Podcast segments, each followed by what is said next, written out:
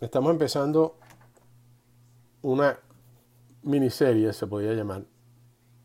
Vamos a hablar de los nombres de Jesús o títulos o maneras que él se refería a sí mismo. Pasamos mucho tiempo eh, hablando de Jesús. Sí, bueno, somos la, la iglesia de Cristo y deberíamos estar enfocados en Hebreos, lo poderoso que Jesús es. Y no solamente creer, sino responder, responder a las palabras de Jesús. Hemos visto a las prácticas de Jesús, como Él escogió su, su, eh, su vivir de todos los días para que podamos imitarlo y vivir de esa misma manera.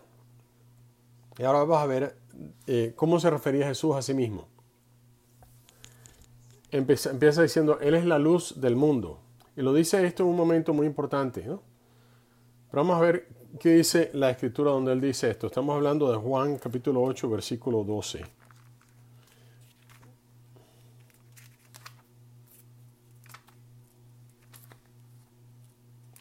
Yo soy la luz del mundo.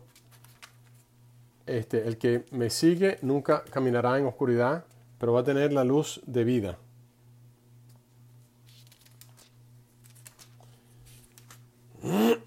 Cuando uno está preparándose cuando, para predicar, este, uno, uno ora mucho y, Agustín dijo que el, el, el, Evangelio de Juan es suficientemente profundo para que nade un elefante, pero, pero suficientemente eh, sencillo para que un niño lo entienda.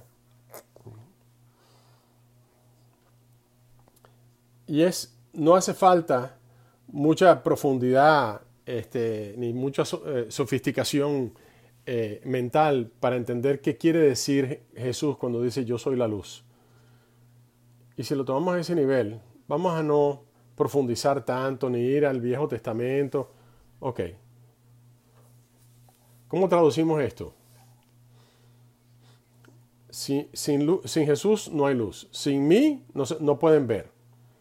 En la, en la realidad del mundo dice, no habría sol sin Jesús en la realidad espiritual, este, no tendríamos el entendimiento ni el corazón sin Jesús. Sin mí, queriendo decir sin Jesús, el mundo eh, sería un lugar perdido, oscuro.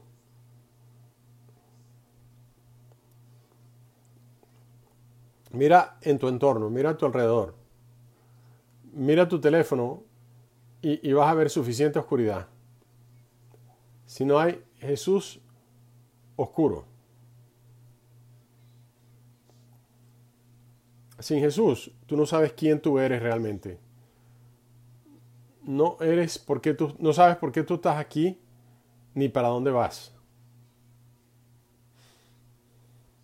La vida no tiene sentido y estamos dándonos tumbos el uno con, el otro en la, oscuridad. Asesinato, eh, decepción, divorcio, injusticia, la locura. Sin Jesús no tenemos la oportunidad.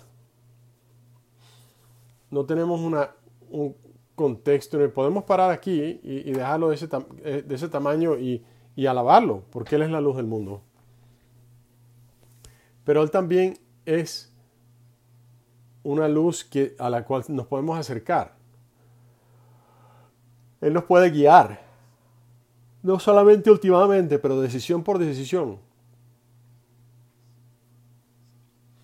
Entonces yo pensé, bueno, pero como estoy dando un sermón por 20 minutos más, vamos a adentrarnos un poco. Y vamos a darle un poco de trasfondo. En la Biblia hebrea, que tiene tres partes, ¿no? El Torah, que son los libros de Moisés, el Nevi'im, que son los profetas, y el Ketubim, que son las escrituras. Tres secciones, básicamente. Y cuando Jesús dice esa palabra, la luz, a, a, aquellos que eran judíos que lo escuchaban, ellos tenían ya una serie de imágenes en su cabeza porque tenían las escrituras no quizá no totalmente memorizadas, pero las habían, las habían aprendido. ¿Qué momento en el Torá, por ejemplo, se habla de luz? No hay que ir muy lejos, ¿verdad? Primera página. En el principio Dios creó los cielos y la tierra. Y la tierra no tenía, estaba vacía y sin, sin forma, y la oscuridad estaba sobre la superficie de, la profundidad, y el Espíritu de Dios estaba sobre las aguas. Y, y Dios dijo, hágase la luz. Y hubo luz. Y Dios vio de que la luz era buena. Con las palabras Él crea. La luz era buena. Y Él separó a la luz de la oscuridad. Cuando, Jesús dice, yo soy la luz del mundo, a la gente que creció entendiendo esto y aprendiendo esto, eso significaba algo para ellos. Sin forma, sin eh, oscuridad, sin, sin forma, sin, sin, sin, significado, hasta que vino Dios y le, y le dio la luz. Y luego separó todo. Interesante, ¿no? ¿Qué tal los profetas? ¿Qué tal el profeta Isaías?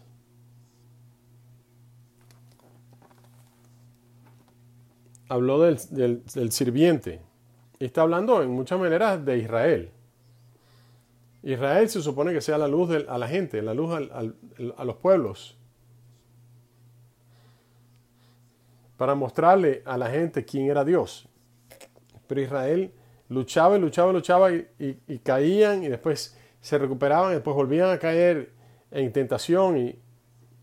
Pero Isaías habla de este sirviente. Y, y si eres nuevo en la iglesia, muere muy bien. Nos encanta eso, pero, pero lo bueno de la escritura es que hablan de cosas este, en, el tiempo presente, pero también hablan, eh, dan una, una, idea del futuro. Esto fue escrito casi, casi mil años antes de que él naciera. Isaías 42. Aquí está mi sirviente. Isaías 42, versículo 1 al 4. Este es mi siervo a quien sostengo, mi escogido, en quien me deleito. Sobre él he puesto mi espíritu, y llevará justicia a las naciones. No clamará, ni gritará, ni alzará su voz por las calles. No acabará de romper la caña quebrada, ni apagará la mecha que apenas arde. Con fidelidad hará justicia no vacilará ni se desanimará hasta implantar la justicia en la tierra. Las costas lejanas esperan su enseñanza.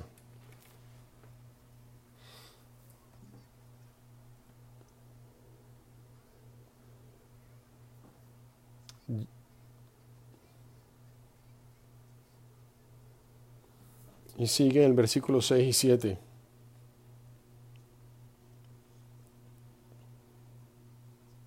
Yo el Señor te he, llamado a justicia, te he tomado de la mano, yo te formé, yo te constituí como un pacto para el pueblo, como luz para las naciones, para abrir los ojos de los ciegos, para librar de la cárcel a los presos y del calabozo a los que habitan en tinieblas. ¿Cómo sabemos de que Jesús hizo esto? Bueno, ábrete el eh, Evangelio de Mateo, porque eh, Mateo básicamente toma esto y lo, y lo vuelve a, escribir. Si tú estás pensando de que, está hablando de una persona que físicamente no puede ver, no estás entendiendo bien. Hay mucha gente que, que, anda diciendo, yo necesito que nadie me ayude a, a, entender la vida, pues yo lo entiendo perfectamente. Pues esa es la persona que está más, más ciega y necesita que los ojos se le abran. Y no es, no es solamente gente detrás de los, de, las, de las barras de las... Es la gente que está eh, encerrada, que está encarcelada por el, por el, ah, por el pecado. Y, ah, que, y, que, aunque trata de dejarlo atrás, trata de, eh, lo, lo siguen haciendo. Esos son los, ah, los, que, los que estamos, los presos, los que están en la oscuridad, que no pueden salir. Esas son las personas que, que no entienden, que, que, tratan de entender la vida y no la, no la comprenden. El Señor es mi luz y mi salvación, dice Salmo 27. ¿A quién voy a tener?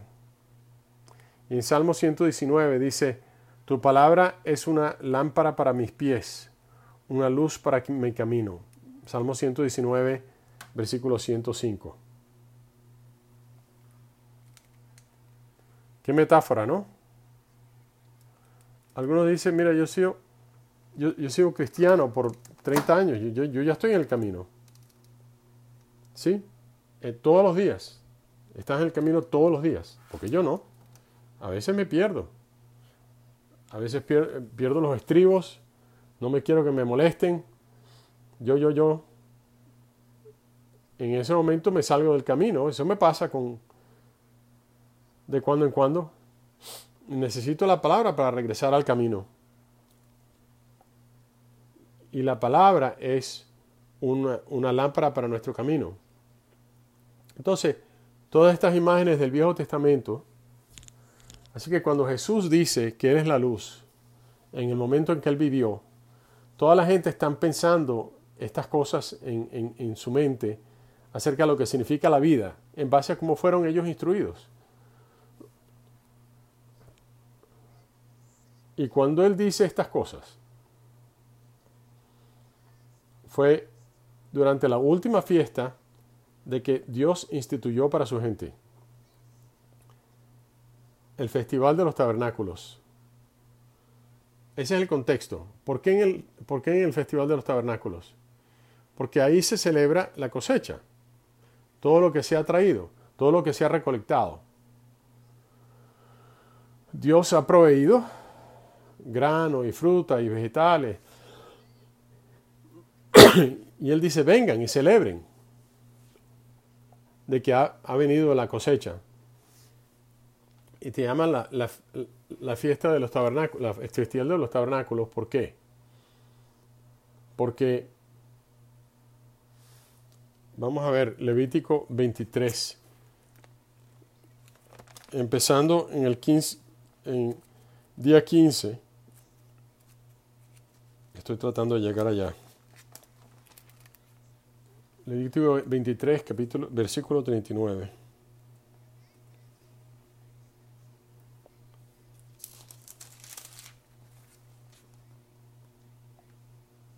A partir del día 15 del mes séptimo, luego de que hayan recogido todos los frutos de la tierra, celebrarán durante siete días la fiesta del Señor.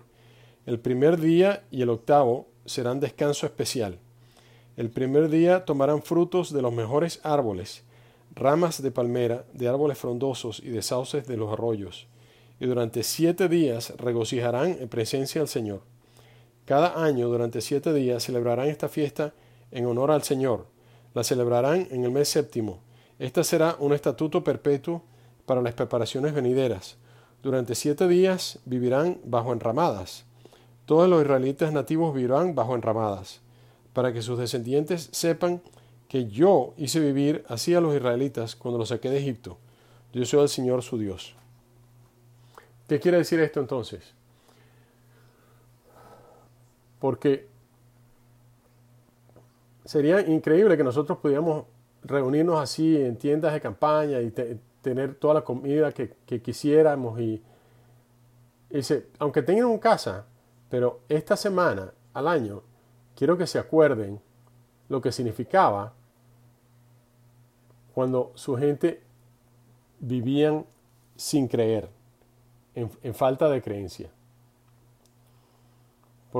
Porque, Dios les dijo, yo los voy a sacar de Egipto y lo hizo.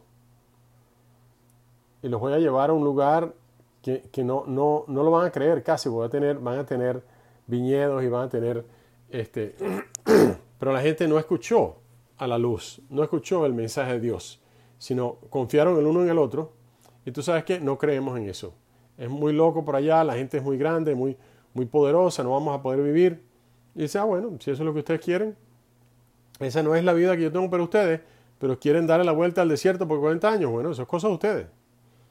¿Y cómo vivieron? Vivieron en tiendas por 40 años. Ah, y tú sabes el grano y el vegetales y el fruto, no vas a recibir eso, sino, sino unas, ah, unas eh, tortas de arroz y tal. Eso es lo que causa la falta de fe. No me lo pongas a mí, dice Dios. Yo te di la, la escogencia. Yo te di el chance de seguir. Pero tú escogiste el no creer. Tú escogiste mirar el mundo, hacer tus propios cálculos y seguir tu propio camino. Y este festival funciona como celebración, pero también funciona para, como recordatorio. Y hasta el día de hoy los judíos celebran esto y hacen sus tiendas de campaña y viven ahí hasta el día de hoy. Y cuando Jesús dice esto, hay dos cosas, dos eventos grandes en este, en este festival. Porque hicieron, quizás nosotros como el 4 de julio, no, nadie dijo ni, se instituyó de que había que, había que, hacer fuegos artificiales, pero eso es algo que, se empezó a hacer y bueno, la gente lo siguió haciendo. Ahora es una tradición. Y bueno, los judíos hicieron eh, este festival como algo suyo y una de las cosas que hacían, una de las tradiciones que ellos empezaron, es que tenían eh, eh, vertían agua, porque básicamente el agua significaba el crecimiento de las cosechas, y estaban dándole gracias a, Dios por, por, la, por la lluvia. Y, en ese momento Jesús dice, si alguno de ustedes tiene sed, vengan donde mí, yo les voy a dar el agua de la vida. ¿Qué más hace falta, además de, para, que crezca la cosecha? ¿Agua? ¿Y qué más? Luz, luz solar. Y la gente tenía estas, ah, eh, estas antorchas que prendían, que, que, prendían todo. Y la gente, cuando estaba en el desierto, necesitaban la luz de, de Dios para, para saber dónde ir. ¿Tú quieres saber cómo seguir la vida en este mundo loco? Sigan a Dios, Él es la luz, sigue a Jesús. Tuvieron una escogencia. Yo soy la luz del mundo, sígueme a mí. Y nosotros tenemos la luz de luz, la luz de la vida. ¿Qué vas a hacer? ¿Aceptarlo? Eh, eh, ¿Rechazarlo? ¿Cómo vas, cómo vas a responder a la luz de la vida? A la luz del mundo. ¿Y qué recibió Jesús? Vamos de regreso a Juan capítulo 8.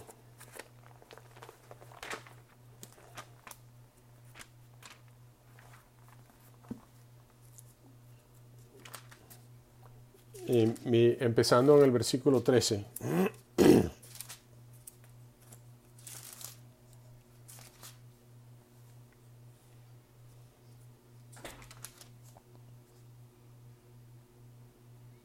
Dice, tú, eh, tú, presentas como tu propio testigo, tú te presentas como tu propio testigo, alegaron los fariseos. Así que tu testimonio no es válido. Aunque yo sea mi propio testigo, repuso Jesús, mi testimonio es válido porque yo sé de dónde he venido y a dónde voy. Pero ustedes no saben de dónde yo vengo ni a dónde voy. Ustedes juzgan según criterios humanos. Yo, en cambio, no juzgo a nadie. Si lo hago, mis juicios no son válidos porque no, los emito por mi cuenta, sino en unión con el Padre que me envió.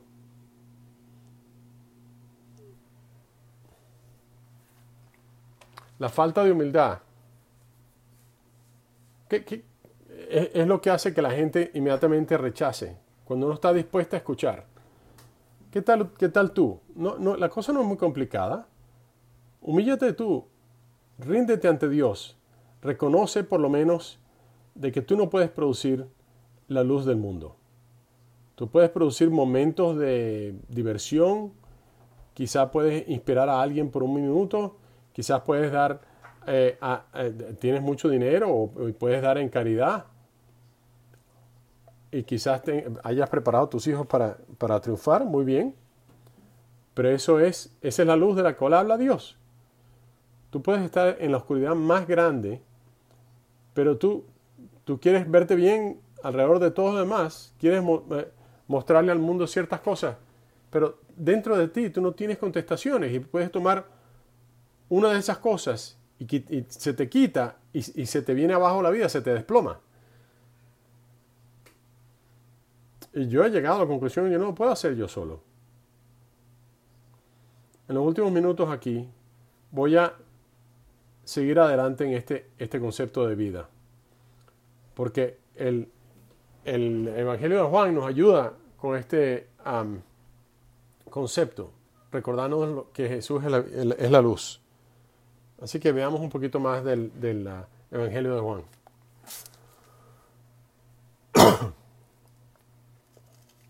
En Juan 1, este, empezando al versículo 1. en el principio existía el verbo, el logos, ¿no? Y el verbo estaba con Dios. Y el verbo era Dios. Él estaba con Dios en el principio. Él. El, logos, el verbo no es una cosa, es un, es un él, es una persona. No es democracia, no, él. Él va a venir. Él estaba con Dios en el principio. Ah, había, había alguien con Dios. ¿Quién? Por medio de Él, todas las cosas fueron creadas. Sin Él, nada de lo creado llegó a existir. el sol, la luna, las estrellas. En Él estaba la vida y la vida era la luz de la humanidad.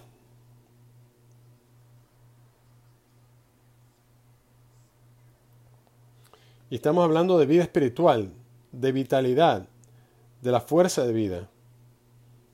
Sin esa somos, estamos vacíos, sin forma, necesitamos esa luz.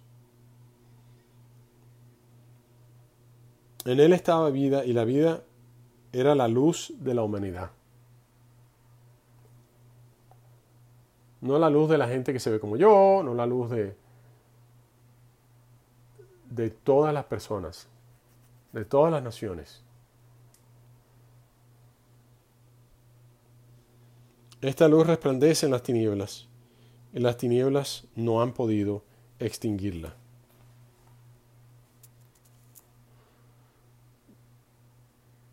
Quizá lo que diga otras traducciones dice que no, la, la, oscuridad no la puede comprender, no la puede entender.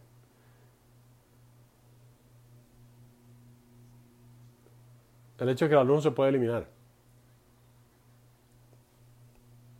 Y después habla, dice que había un hombre llamado Juan, que él no era la luz, pero daba testimonio, daba testimonio de la luz. La luz verdadera, que era la luz que le da la luz al mundo, al ser humano, dice que venía a este mundo. Y aquí está la tragedia. El que era la luz ya estaba en el mundo y el mundo fue creado por medio de él pero el mundo no lo reconoció. Él vino a lo que era suyo, pero los suyos no lo recibieron. ¿Tú vas a recibir esta luz en humildad o vas a rechazarla y decidir tu propio camino? Porque ese es, el, es eh, la escogencia que se te está presentando. No hay un, un camino intermedio. Tienes que escoger tú. Eso es lo que dicen las escrituras de que todo lo que nosotros vemos fue creado por Dios a, través de la agencia de Jesús. No Buda, no Mohammed, nadie más. ¿Eso qué significa? Ah, no, yo te estoy diciendo lo que dice aquí. Tú o lo crees o recházalo. Pero hay un precio que hay que pagar por no creer.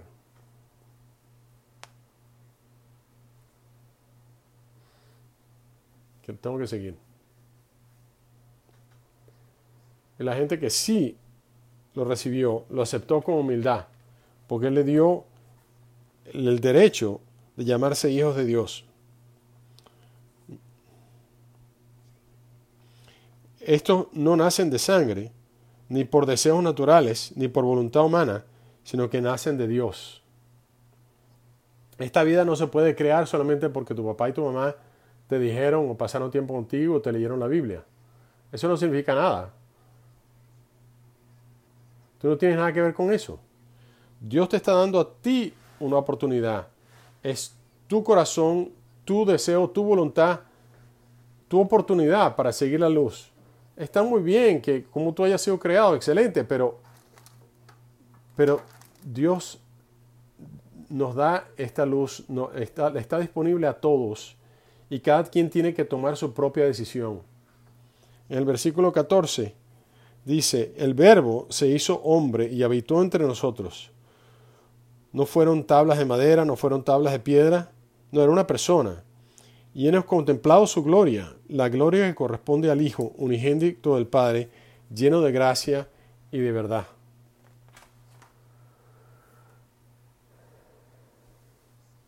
Hemos visto su gloria.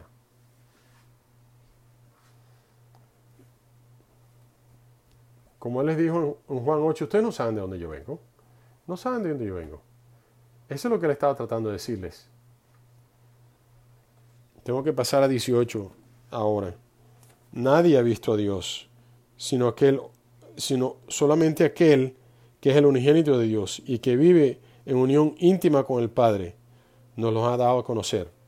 Jesús hace conocer al Padre. Es, es en su luz que podemos entender quién Dios es. No es una filosofía que alguien enseñó. Esto es lo que dice la Escritura. Aceptas la luz, vas a responder a la luz, vas humildemente a orarle a Dios. Padre, yo creo que, creo que quiero ver, pero no, no puedo ver. Enséñame, muéstrame. En clausura, me dejo pasar dos minutos.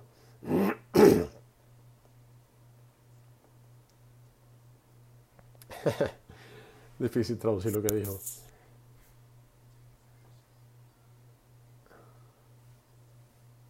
Y esto es para los, los, que, los, que, los que quieren eh, adentrarse más profundamente. Hay un quiasmo en Juan 1. Y por supuesto en el, en el centro del quiasmo hay un tesoro. Vayan a Juan 20 y vayan al versículo 12 y 13 de Juan 1 y comparen y vayan a ver si hay un, si hay un quiasmo. Tranquilo, hay que darle aquí a la gente que es sofisticada, a la gente que es... Ellos, ellos. es una manera de estructurar la escritura para que no solamente las palabras den significado, sino que la estructura dé significado. Esos son nuestros versículos.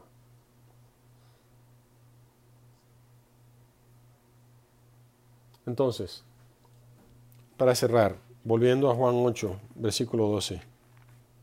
¿Cómo regresamos a la, a la, luz? ¿Cómo respondemos a la luz? No lo decimos a la luz qué es lo que tiene que hacer.